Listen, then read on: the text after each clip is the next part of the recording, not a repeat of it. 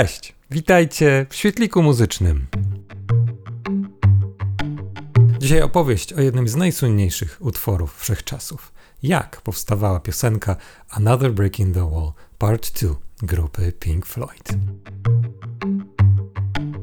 Pod koniec lat 70. Roger Waters przedstawił pozostałym członkom zespołu swoje pomysły na to, co mogliby dalej zrobić. Jeden to był taki koncept Pros and Cons of Hitchhiking, który został odrzucony jednak przez większość i to później była pierwsza solowa płyta Rogera Watersa wydana w 1984 roku. A drugi to był pomysł zatytułowany roboczo Bricks in the Wall, czyli cegły w murze. No i na tym stanęło. Tym chcieli się zająć, a był to pomysł mocno rozbudowany, od razu nastawiony na dwie płyty, na około 90 minut muzyki. Także dosyć przyciężki, jeżeli chodzi o tematykę. Tutaj troszkę się obawiali pozostali, że znowu takie właśnie dosyć pesymistyczne podejście do świata i takie tematy, bo Roger Waters tutaj opowiadał między innymi właśnie o życiu bez ojca, czy różnych innych traumatycznych doświadczeniach ze swojego życia. Ale pomysł ogólnie im się podobał, bo chodziło o to, że Roger Waters ogólnie miał już dosyć takiego życia w trasach wielkich, grania na stadionach. Jakoś chciał się odgrodzić od publiczności. Wymyślił sobie, że fajnie by było takim murem się odgrodzić. Pewnego dnia przypadkiem jechał razem z producentem Bobem Ezrinem i jego przyjacielem, tego Boba Ezrina, który prywatnie był psychiatrą. No i tam stanęło na tym, że opowiadali sobie ten pomysł i psychiatra pomógł zrozumieć ten koncept Rogerowi Watersowi. Chodziło o to, że Roger Waters budował taki mentalny mur dookoła siebie z różnych właśnie niefajnych, traumatycznych wydarzeń ze swojego życia. I tutaj właśnie leży początek płyty The Wall, która ukazała się pod koniec roku 1979. Ale droga była trudna do tego momentu, bo w zespole były różne napięcia. Roger Waters miał takie podejście, że to ma być płyta Rogera Watersa, oparta na życiu Rogera Watersa i głównie dla Rogera Watersa najlepiej. I Davida Gilmoura trochę traktował jak swojego gitarzystę. Ricka Wrighta to w ogóle chętnie by się pozbył z zespołu, a jeżeli chodzi o perkusistę Nicka Masona, no to miał zrobić swoje, ale generalnie niestety później na pierwszym opisie płyty, kiedy płyta się okazała, nazwiska tych dwóch ostatnich panów, Ricka Wrighta i Nicka Masona, nawet się nie pojawiły, niestety.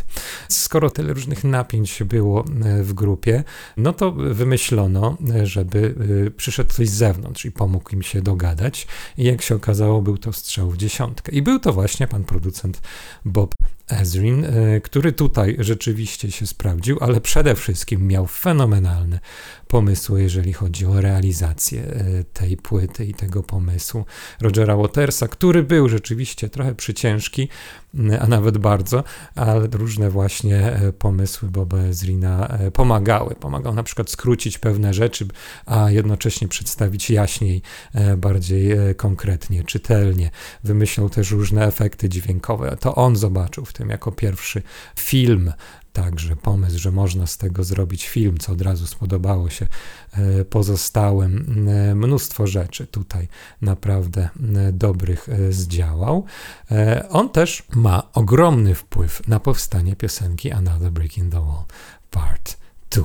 Czemu część druga tego utworu? Bo są trzy na płycie. To jest ten sam motyw muzyczny, chociaż troszkę za każdym razem inaczej grany, ale tematycznie zupełnie inny, bo to jest po prostu część tej długiej opowieści o człowieku, który właśnie tak się odgradza od świata. Part 1 to jest opowieść właśnie o nieobecnym ojcu i to jest ta pierwsza cegiełka, która zaczyna budować mur, a Part 3, część trzecia, jest już dużo późniejsza, o niepowodzeniu w związku i takiej chęci odgrodzenia się od życia w społeczeństwie. No ale mówimy o tej najsłynniejszej części drugiej, czyli We Don't Need No Education, Teacher Leave Us Kids Alone, czyli rzeczy, które zdecydowanie przeszły do historii. Dlaczego tak? I żeby to dobrze zrozumieć też, bo to jest nie hymn przeciwko szkole czy edukacji generalnie, tylko jest to właśnie pewne wspomnienie z dzieciństwa Rogera Watersa i z jego szkoły, a on chodził do niej w latach 50. i trzeba też mieć ten kontekst historyczny, żeby zrozumieć w pełni, co twórca miał na myśli, a wtedy nawet stosowano kary cielesne w szkołach, ale przede wszystkim nie słuchano dzieci, nikt nie był zainteresowany tym, co dzieci mają do powiedzenia, czy co mogą sobie one same myśleć, a dodatkowo bardzo często upokarzano dzieci na różne sposoby, także zdecydowanie szkoła mogła być traumatycznym doświadczeniem i była takim dla samego Rogera Watersa i to jest ta jedna z kolejnych cegiełek w murze, którym człowiek otaczał się, odgradzał się od świata. Pomysł był na to, żeby ta część druga tego utworu, Another Brick in the Wall, była króciutka. Jedna zwrotka, refren, solo jakieś na koniec i tyle. Ale Bob Ezrin tutaj zauważył dużo większy potencjał. Przede wszystkim w przerwie pracy nad tą płytą The Wall był w Stanach Zjednoczonych, gdzie Michael Kamen nagrywał partie orkiestrowe na płytę, a w tym czasie Bob Ezrin przez chwilkę pracował z Nilsem Lofgrenem w studiu. I tam też w tym studiu jednocześnie pracował zespół Chic, a więc zupełnie inna muzyka, muzyka disco. To jest koniec lat 70., a więc zdecydowanie niedobry czas dla zespołów typu Pink Floyd. To nie był czas na rocka progresywnego i koncept albumy. Wtedy królował punk, wtedy królowało disco. Bob Ezrin pomyślał sobie, kurczę, to jest zupełnie coś innego, a co by się stało, jakbyśmy troszkę z tego zaczerpnęli. Kiedy wrócił, pogadał z Davidem Gilmourem na ten temat i kazał mu iść poprosił do jednego z klubów, a może w ogóle, żeby pochodził po klubach i posłuchał, jakiej muzyki słuchają ludzie, przy jakiej tańczą w klubach. David Gilmour z wielką niechęcią, ale jednak to zrobił. Poszedł, posłuchał, był zdegustowany, ale jednak coś pokombinował przy utworze. Trochę tego bitu disco, czy takiego feelingu w tym utworze zawarł i rzeczywiście to była duża nowość wtedy i Bob Ezrin zakrzyknął, tak, to może być wielki przebój, to może być singiel. Na co niestety spotkał się z oporem. Nie Nicka Masona, na przykład perkusisty, który z chęcią nagrał właśnie taki bardziej właśnie beat disco na perkusji i sam był raczej otwarty w tej kwestii, ale z kolei Roger Waters powiedział absolutnie tutaj my Pink Floyd nie nagrywamy singli, nie jesteśmy tym w ogóle zainteresowani. Kiedy Bob Ezrin zaczął go prosić, żeby popracowali nad tym utworem, żeby go wydłużyli przede wszystkim, bo w takiej krótkiej wersji nie miał szansy zostać wydany na singlu, to Roger Waters powiedział absolutnie nie i nikt mi nie będzie mówił, co mam robić. Ale też powiedział upartemu Bobowi Ezrinowi, że jeżeli chcesz się zajmować głupotami, to proszę bardzo. I okazało się, że Bob Ezrin chciał. I kiedy zespołu nie było, on sam w studiu zaczął montować się z tych różnych podejść do utworu. Dłuższą piosenkę, był ten przewidziany na początku. Pierwsza zwrotka, pierwszy refren, ale domontował tam przejście i drugą zwrotkę i refren. I na koniec właśnie tą fenomenalną gitarę Gilmoura oczywiście. Kiedy zespół wrócił, okazało się, że Rogerowi Watersowi podoba się to, co zrobił Bob Ezrin z tym utworem. Już mu się tutaj ogniki w oczach zaświeciły. Ale problem był kolejny, bo oto nie było drugiej zwrotki. Tu pomysł był zupełnie inny, nie żeby dopisywać kolejne inne słowa, tylko i tu właśnie nie wiadomo kto, czy to Roger Waters, czy Bob Ezrin, który już wcześniej w swojej pracy jako producenta stosował to, że dzieci śpiewały na tych płytach jakieś fragmenty. W każdym razie ktoś z nich dwóch rzucił pomysł, aby tą drugą zwrotkę i refren dograły Dzieci zaśpiewały. Dzieci. Do tej misji wyznaczono pana, który tam również pracował w studiu. Nazywał się Griffiths. Posłano go do pobliskiej szkoły, aby nagrał tam dzieci, żeby to wszystko zorganizował. Trafił fenomenalnie, bo na nauczyciela muzyki, który nazywa się Alan Renshaw.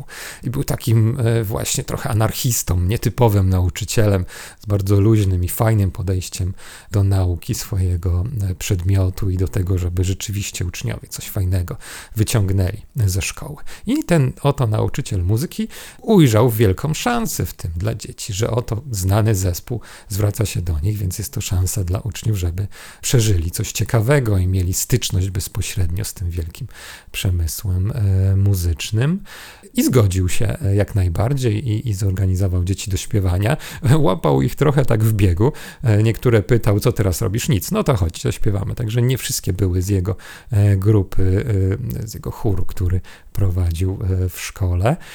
I ta grupa dzieci z łapanki zaśpiewała te słowa. No pomysł był taki, żeby na różne sposoby. Roger Waters tu prosił, żeby śpiewały raz grzecznie, raz niegrzecznie, raz, nie wiem, po anielsku, a raz właśnie z jakimś takim akcentem. Także różnie tutaj to było. No w każdym razie dzieci zaśpiewały i wypadło to świetnie i zespół był naprawdę zadowolony. I jak Roger Waters powiedział później, że to było świetne. Dokładnie to, czego oczekiwał od współpracownika. Także był zadowolony ostatecznie z pracy z Bobem Ezrinem. Niekoniecznie zadowolona była pani dyrektor szkoły, która wiedziała o nagraniu, ale nie wiedziała, jakie słowa będą śpiewać, no i później miała z tym trochę problemów. No ale to po kolei. Na razie został ukończony utwór Another Brick in the Wall Part 2 oraz w bólach, ale jednak cała płyta The Wall, która ukazała się pod koniec roku 1979 i to też nie było wszystko takie proste, bo wytwórnia wcale nie była zachwycona.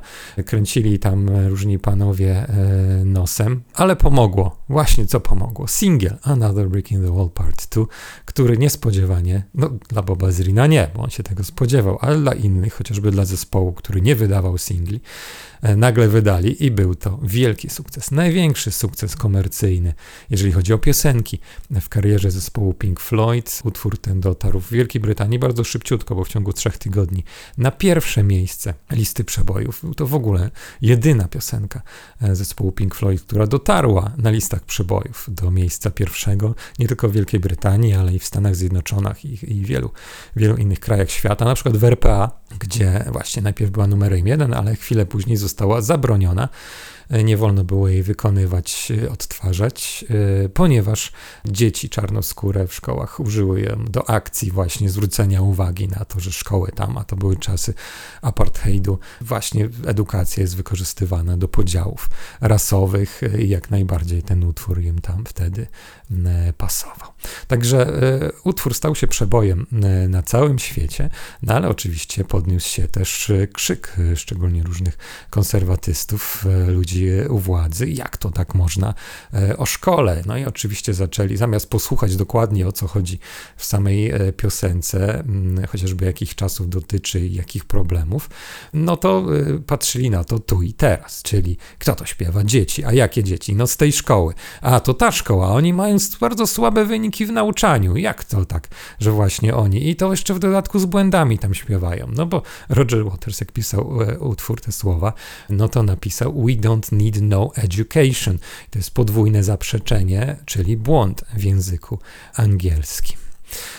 No więc trochę krzyku było, trochę narzekania, nawet całkiem sporo, także właśnie pani dyrektor szkoły, chociaż sama osobiście pewnie nie widziała aż takiego wielkiego problemu, no miała trochę za złe nauczycielowi, że ukrył przed nią słowa tej piosenki, ale z drugiej strony sama pewnie nie tutaj jakoś by nie wzbudzała jakiejś burzy i krzyków, no ale niestety na nią się posypały gromy i żeby właśnie nie angażować więcej szkoły, żeby jakoś jednak odsunąć odciąć się od tej całej sprawy i zamieszania, zabroniła dzieciom dalszego udziału w tym projekcie. Dlatego też później w różnych materiałach wizualnych i w samym filmie The Wall widzimy już inne dzieci, nie te, które rzeczywiście śpiewają, no bo pani dyrektor zabroniła już dzieciom udziału współpracy z zespołem Pink Floyd.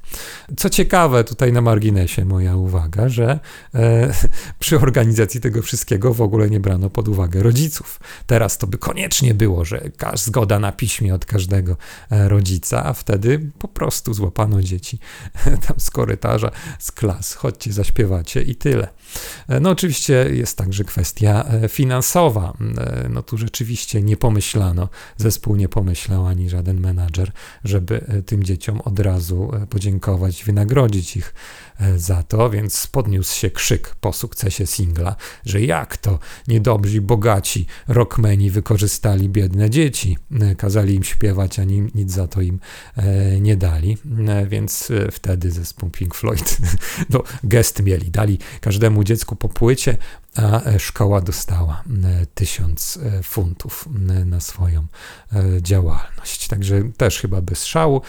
Nic dziwnego, że po latach jakiś tam prawnik zobaczył w tym biznes, odszukał część z tych dzieci, które śpiewały, no i właśnie gdzieś tak w połowie lat 90. wytoczono proces, w wyniku którego 4 z tych dzieci, które śpiewały w oryginalnym utworze Another Brick in the Wall Part 2 dostała jakieś pieniądze z tantiemów za ten właśnie utwór. Takie to różne historie, ale właśnie najważniejsza jest ta piosenka, świetna, jedna z najlepszych, choć wiele innych genialnych mieli, ale ta rzeczywiście świetna, bo też po prostu komercyjna, świetnie brzmiąca w radiu zawsze, a jednocześnie właśnie z jakimś takim potencjałem zagrzewająca do jakiegoś działania, do buntu także na pewno jakiegoś. No ale też właśnie ta cała historia niefajna, że w tym wszystkim troszkę pozostali członkowie Pink Floyd zostali pominięci, chociażby David Gilmour, który olbrzymią pracę wykonał nad płytą The Wall, a ostatecznie został tylko wspomniany przy 3 utworach jako współkompozytor, a myślę, że nikt z nas sobie nie wyobraża płyty The Wall bez gitary Davida Gilmoura i on nie tylko grał tam przecież na gitarze, co ktoś mu kazał, ale wiele rzeczy wymyślił muzycznie, także jako współkompozytor. Miał pewne pomysły właśnie zdecydowanie jak zagrać utwór Another Brick in the Wall Part 2. Tyle w tym podcaście. Zapraszam na kolejne. Zapraszam do świetlika muzycznego, przez który wpadają do Was wiadomości muzyczne, ciekawostki i anegdoty z historii muzyki. Marcin Świetlik-Olechnowski. Do usłyszenia.